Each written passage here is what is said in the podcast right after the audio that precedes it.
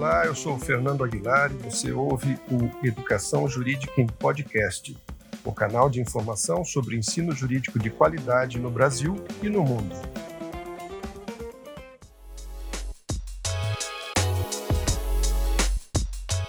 Hoje vamos continuar falando sobre a importância do exame da OAB. Todo mundo sabe que o exame da OAB é a porta de entrada para a profissão jurídica.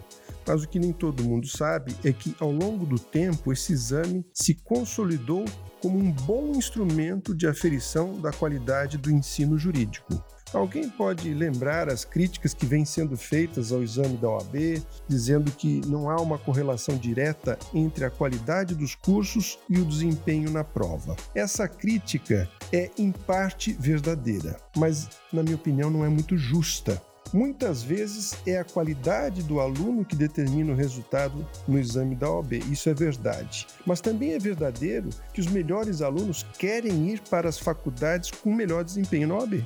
Afinal, se uma escola aprova pouco na OAB, é sinal de que algo não vai muito bem nessa instituição. Mas o meu ponto fundamental é o de que o exame da OAB é um melhor termômetro de qualidade geral de um curso do que o único outro instrumento é, de medição, que é o ENAD, que é feito pelo MEC. São provas de padrões distintos, mas é importante notar que há cada vez mais uma aproximação entre os dois tipos de exame. O maior problema que existe em relação ao ENAD é que, a partir do momento em que ele passou a ser aplicado apenas de três em três anos, isso deu margem a que algumas escolas começassem a escolher os melhores alunos para inscrever no ENAD. E as escolas que não fizeram essa manipulação acabaram sendo prejudicadas. Houve muitas denúncias a partir de 2009 e até o ENAD de 2015, portanto, durante três ENADs, 2009, 2012 e 2015,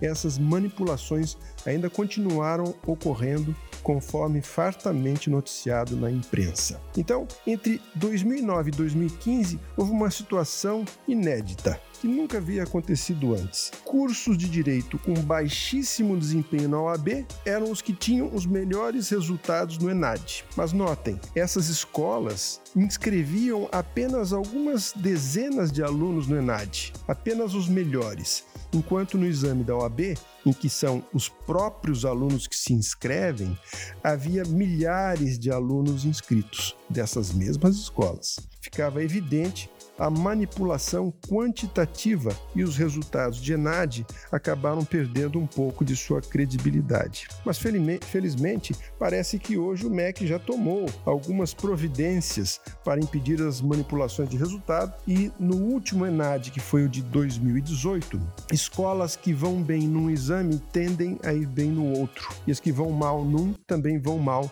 no outro. A verdade é que a melhor forma de avaliar hoje quais são as melhores faculdades de direito é mediante a conciliação entre esses dois únicos medidores de qualidade existentes: o exame da OAB em conjunção com o ENAD. No próximo programa, eu vou revelar os nomes das escolas que têm tido o melhor desempenho conjugando esses dois critérios. Até lá!